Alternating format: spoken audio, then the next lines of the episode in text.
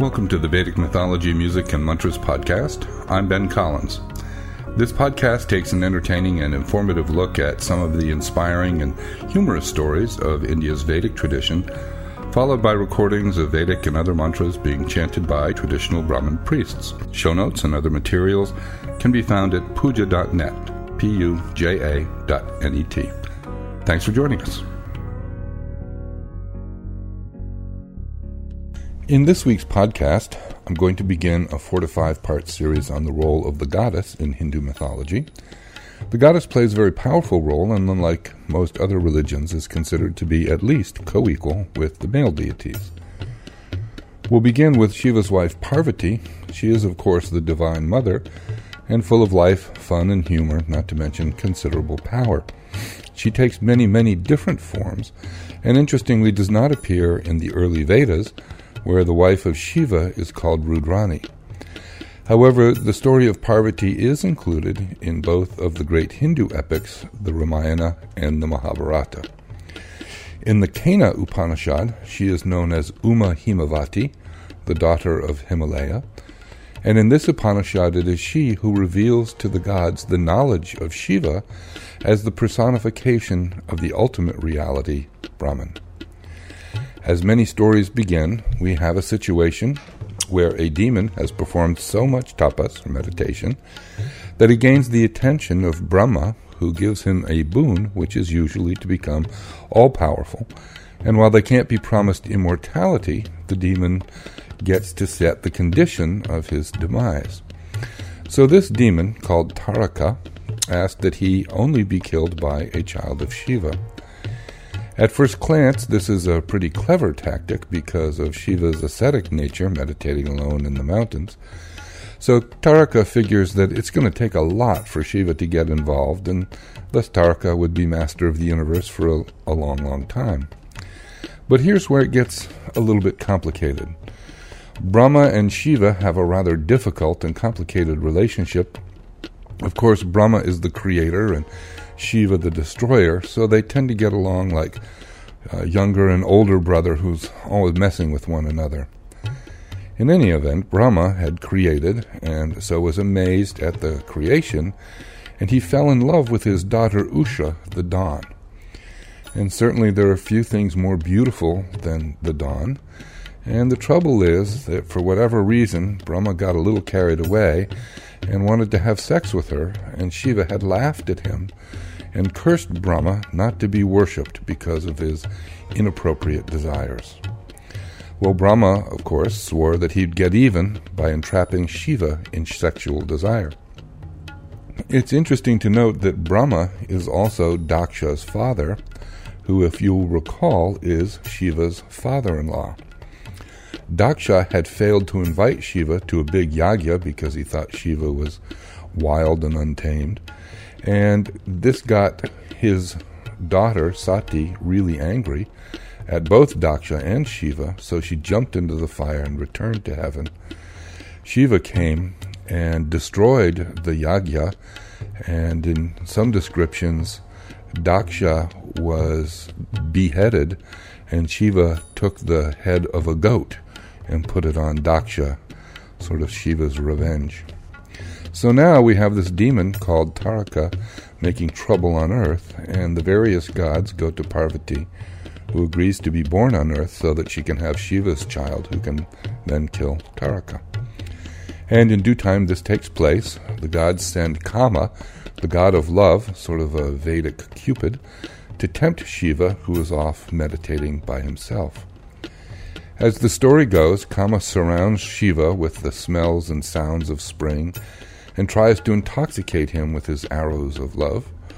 Shiva, having been disturbed from his meditation, simply glances in the direction of Kama, who is reduced to ash by the power of Shiva's third eye.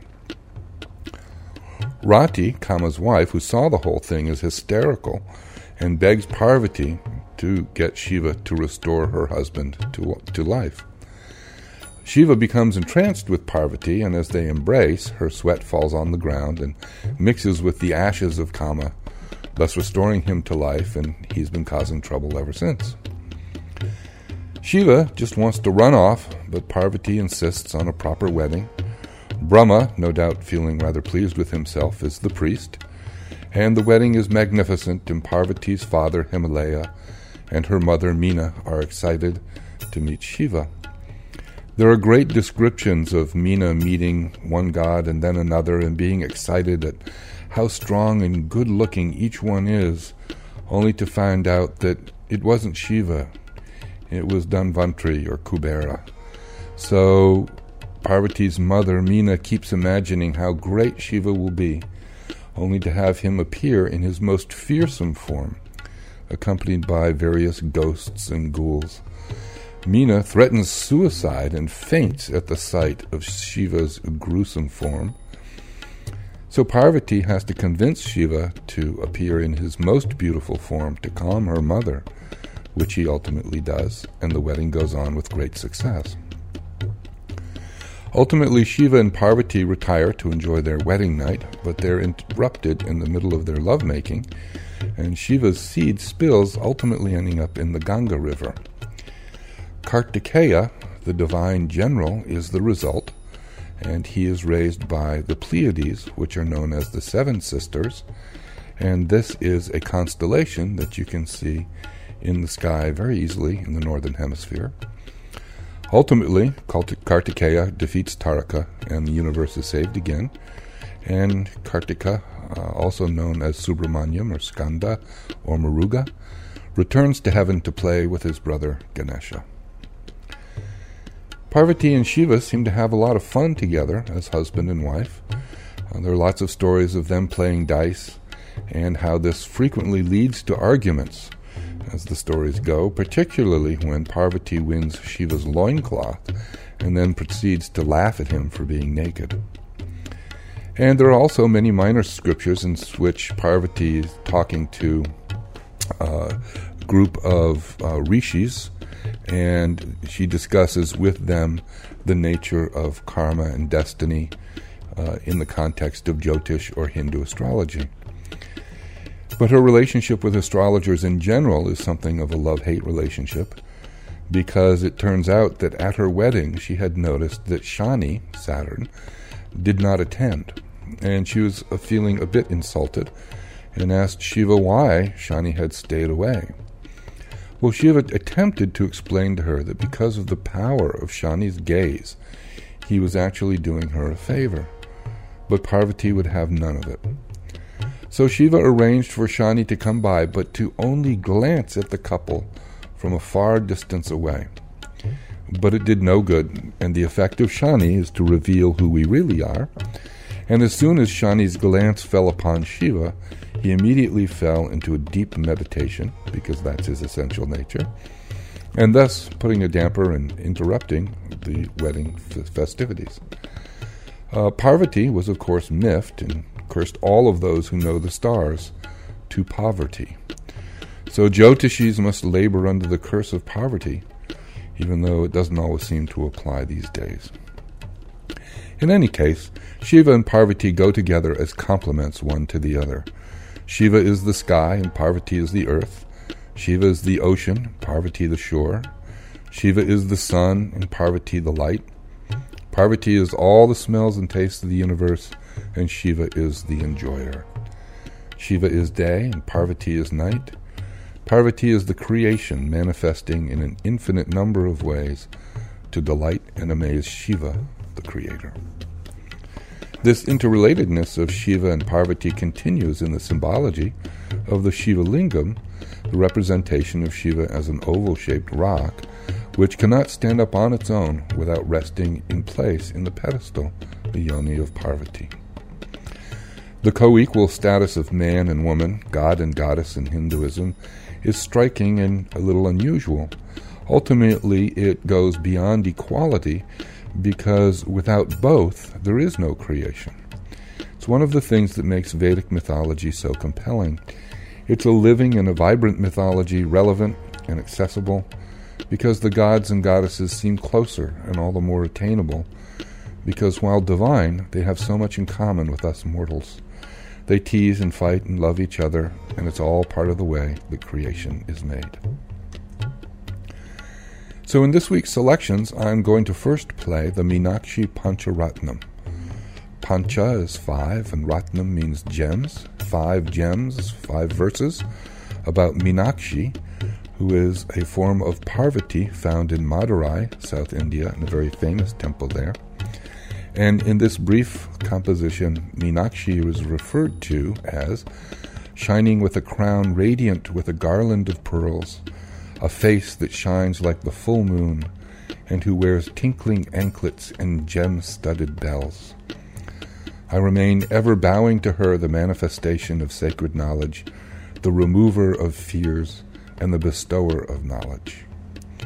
I remain ever bowing to that goddess, her feet shining with the radiance of different kinds of flowers, who is the form of the sound, higher than the high, and the underlying force of creation.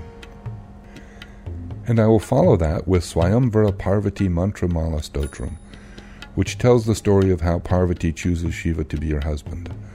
I was unable to find a translation, but it's a good example of traditional chanting, even if it's a little bit long at about 13 minutes.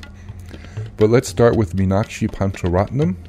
It's very melodic, and thanks very much for listening. We'll talk to you next time.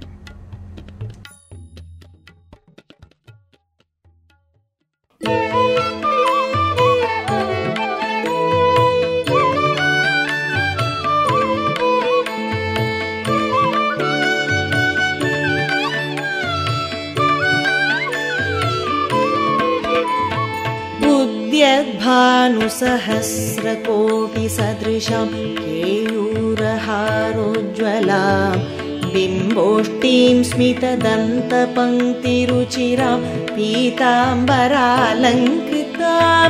Vishnu ब्रह्मसुरेन्द्रसेवितपदां तत्त्वस्वरूपां शिवां मीनाक्षीं प्रणतोऽस्मि सन्ततमहं कारुण्यवारां निधिम् मुक्ताहारलसत्किरीटरुचिरां पूर्णेन्दुवक्त्रप्रभां सिञ्चन् नूपुरकिङ्किणीमणिधरां पुष्पप्रभाभासुरां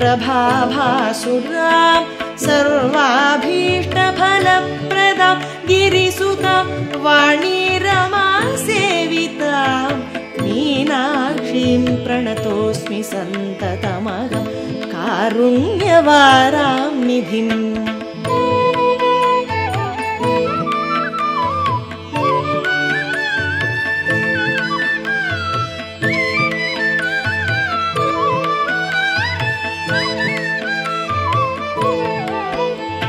श्रीविद्यां शिववामभागनिलयां क्रीङ्कारमन्त्रोज्ज्वलाम् श्रीचक्राङ्कितबिन्दुमध्यवसतीं श्रीमत्सभानायकीं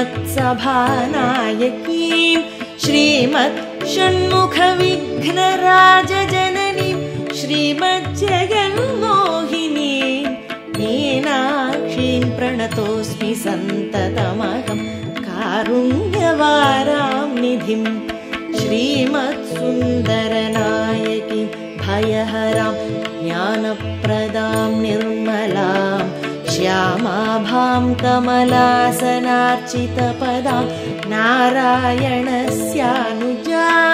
वीणा वेणुमृदङ्गवाद्यरसिकां नानाविधाडम्बरा मीनाक्षि प्रणतोऽस्मि सन्ततमहं कारुण्यवारां निधिम्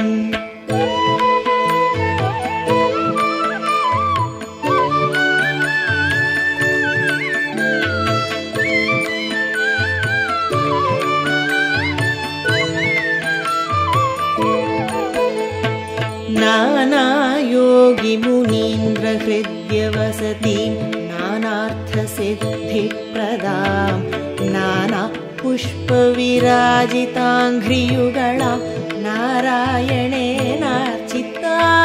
नाद ब्रह्ममयीं परात्परतरां नानार्थतत्त्वात्मिकां मीनाक्षीं प्रणतोऽस्मि सन्ततम् अहं कारुण्यवारां निधिं मीनाक्षीं प्रणतोऽस्मि सन्ततमहम् कारुण्यवारा मीनाक्षीं प्रणतोऽस्मि सन्ततम्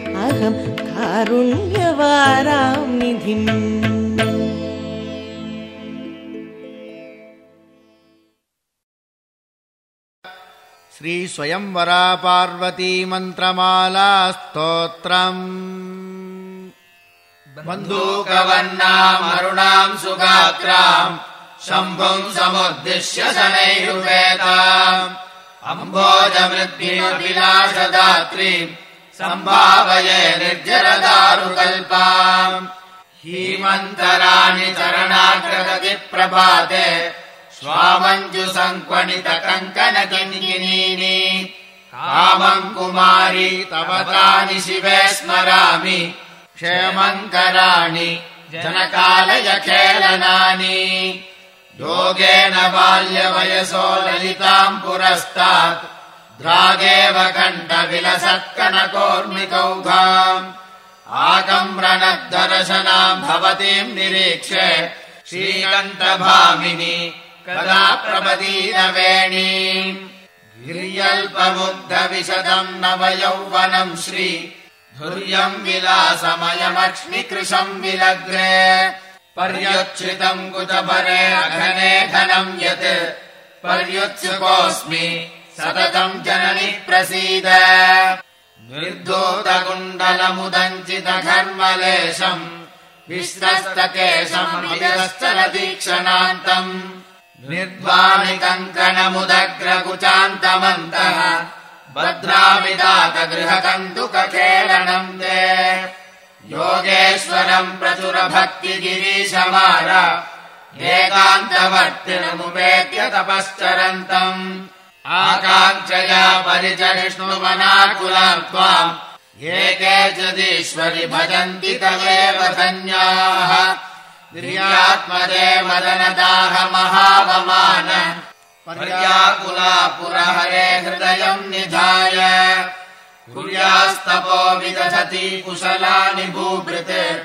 पर्यायमीन कुचकुम्भविशुम्भरङ्गी। निध्यायमानसदृशाम् मुहुरिन्दुचूडम् मध्ये स्थिता रहसि पञ्चहुताशनानाम् तत्तादृशेन तपसा जगदण्डभाजाम् मित्रा सदा त्रिपरिपाहि सदा शिवेनः योग्यम् वटोरपुरवस्थितमात्मभक्तिम् दीर्घाम् परीक्षितुमनुक्षणमाक्षिपन्तम् साक्षाद्गिरीशमवधूय रुषा प्रयाते। द्रातेन संस्कृतपदाम् भवतीम् भजामः। गेहे निजे वर्णदामलसत्कराब्जाम् याहारिनूपुरमुदञ्चितमन्दहासाम् नीहारभानुधरमुञ्चलिताम् भरीतुम् मोहावहाम् त्रिभुवनस्य भजामहे त्वाम्। स्वस्ताहि कङ्कणविलोकनभीत भीतम् प्रत्यग्ररागविवशम् ममतम् विधेहि। उच्छेदवे पशुविनाकभृता गृहीतम् रुद्राणि दक्षिणकराम्बुजमुत्तमाङ्गे इष्टापहम् भवतु भर्तृणकेन्द्रबिम्ब स्पष्टानुबिम्बिततनुम् विबुधापकान्ताम् दृष्ट्वा सुरागरभसोदयशोणकोणम् दृष्टिद्वयम् तव करग्रहणे स्थितम् नः। योगेन वे तव भवानि शिवानि दद्यात् द्रागेव सत्वरमपत्रपया निवृत्तम् साकम्पमालिवचनैर्विहिताभिमुख्यम् द्रागुस्मितम् पुरमिदा परिलब्धमङ्गम् गत्यानि कम्बपरमन्थरया सलज्जैः अग्रेक्षणैरसकलाक्षरवाग्विलासैः हृद्रैश्च विभ्रमगुणैर्मदनानि धैर्य प्रस्तारहारिणि शिवे जननी प्रसीद। भद्रामुकेन्दुरमनादभिवीक्षणेषु प्रत्युक्तिदानविरमान्नवसत्कथासु उद्वेपनादपि परिरम्भनेषु पत्युः प्रमोद जननी जननी प्रसीद। यम् नाथमादिमुनयो निगमोक्तिकुम्भे श्वालक्ष्यतान्तमनसो विमुखी भवन्ति। सन्नज्यतेन दयितेन मनोज विद्या। नन्दानुभूतिरसिके जननी प्रसीद। कल्याणकुन्तलभरम् नवकल्पवल्ली। पुष्पोल्लसद्बहुलसौरभलोभनीयम्। शोभा कल्लोलितम् तव महेश्वरि संश्रयामः। लिञ्चोलिका तव शिवे निटिलालकानाम् न्यञ्चत्पटीरतिलके निटिले विभान्ति। मञ्जुप्रसन्न मुख पद्म विहारि लक्ष्मी पिञ्चादपत्र रुचिरा समिन्धा सम्यग्भ्रुवौ तव विलास भुवौ स्मरामः समुग्धमन्मथ हृन्नव्यगूढनिहितम् हरदैर्यलक्ष्यम् यन्मूलयन्त्रितकटाक्षसरैर्विभिन्नम् कमवासितासितरुचा श्रवणान्तदीर्घाः बिम्बोकणम्बरभृतो निभृतानुकम्पाः सम्पादुकामयि भवन्तु पिनाकिवक्त्र बिम्बाम्बुजन्म मधुपासति ते कटाक्षाः। लग्नाभिराम मृगनाभिविचित्रपत्रम् भग्नम् प्रभास सुगये तव कण्ठबिम्बम् चित्ते विभासु सततम् मणिकुण्डलोद्य। रत्नानुबिम्ब परिचुम्बित अम्बिकेन स्थानो सदा भगवतः प्रियता निदानम् प्राणादपि प्रविरलस्मितलोभनीयम्। स्थानी कुरुष्व गिरिजे तव बन्धु जीव श्रेणी सगन्धमदरम् दिशनान्तरेण मन्दामहे कनकमङ्गलसूत्रशोभा सन्दीप्त कुङ्कुमवलित्रय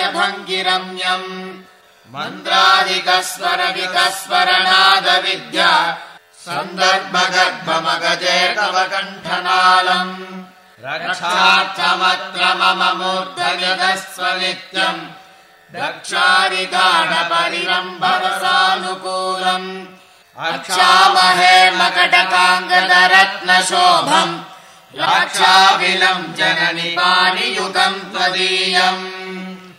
जम्बारि कुम्भिवर कुम्भनिभामुरोज कुम्भद्वयीम् ललित संवृतरत्नमाला सम्भोर्भुजैरनुदिनम् निबिडाङ्गपालि सम्भाविताम् भुवन भावयामः गर्वापहे वटदलस्य तनूदरान्त्य निर्व्योढभासि तव नाभिसरस्य गाधे सर्वावलोकरुचि मे दुररोमवल्ली निर्वासिते वसतु मे दिशनामराली मच्चेतसि स्फुरतु माररताङ्गभङ्गी उच्चैर्गदानमतिपीवरता निधानम् स्वच्छन्दरत्नरसनाकलितान्तरीय प्रच्छन्नमम्ब तव कम्रनितम्ब बिम्बम् स्यन्दानुरागमदवारि पुरारि चेतः सन्दागबन्धमणिवेषु कमूरुकाण्डम् बन्दीकृतेन्द्र गज पुष्करमुग्धरम्भम् नन्दाम सुन्दरि शिवे हृदि सन्ददानाः। मुक्तोल्लसत्कणकणूपुरनर्दनाना रत्नाभयोद्भगतया परितोऽभिरामम् चित्तप्रसूति युग्मम् त्वदीयमगनन्दिनि चिन्तयामः। खड्वाङ्गपाणिमकुटेन तदा तदा सङ्घृष्टाग्रयोः प्रणतिषु प्रणय प्रकोपे अष्टाङ्गपादसहितम् प्रणतोऽस्मि लब्धुम्। इष्टाङ्गतिम् जननि पादपयोजयोस्ते। हृत्तर्पणम् मम वृजन्तु तदा त्वदङ्गम् उद्यग्रविद्युति भवेदिह सानुबिम्बम् उत्तुङ्गदैक्यसुरमौलिविरुह्यमान रुद्रप्रिये तव पदाब्जभवापरागाः दद्याः सुखानि मम चक्रकलान्तरस्थ रक्ताम्बराभरणमाल्यधरा च पाभा रुद्राणि पाशसृणि चापशराग्रहस्थ कस्तूरिकातिलकिनी नवकुङ्कुमाद्रा यत्पङ्कजन्मनिलयम् करपद्मशुम्भ अम्बोरुहम् भुवनमङ्गलमाद्रियन्ते अम्बोरुहाच्च सुकृतोत्तरपाकमेकम् सम्भावये हृदि शिवे अवशक्तिभेदम् मन्दारकुन्दसुषमाकरपल्लवोद्यत् पुण्याक्षदामवरपुस्तकपूर्णकुम्भा। चन्द्रार्धचारुमकुटा नवपद्मसंस्था सन्दे दिवि तु भवती हृदि त्रिनेत्रा मध्ये कदम्बवनमास्तितरत्नडोला उद्यन्नकाग्रमुखरीकृतरत्नवीणा।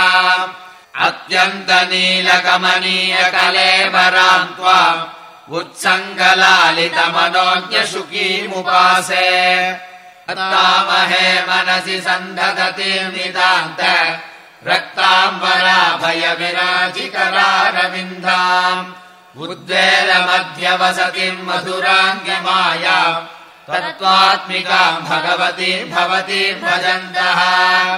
शुम्भुप्रियाम् शशिकला कलितावतंसा सम्भाविता भयवराङ्कुशपाशपाणिम् सम्पत्प्रदाननिरतामुभनेश्वरीम् त्वाम् शुम्बम् च पारुचमपार कृपामुपासे आरूढतुङ्गतुरगामृतुबाहुवल्लि आरूढपाशशृणिवेत्रलताम् त्रिनेत्रा आरोपितामखिल सम्मनने प्रकल्पाम् आराधयामि भवती मनसा मनोज्ञा।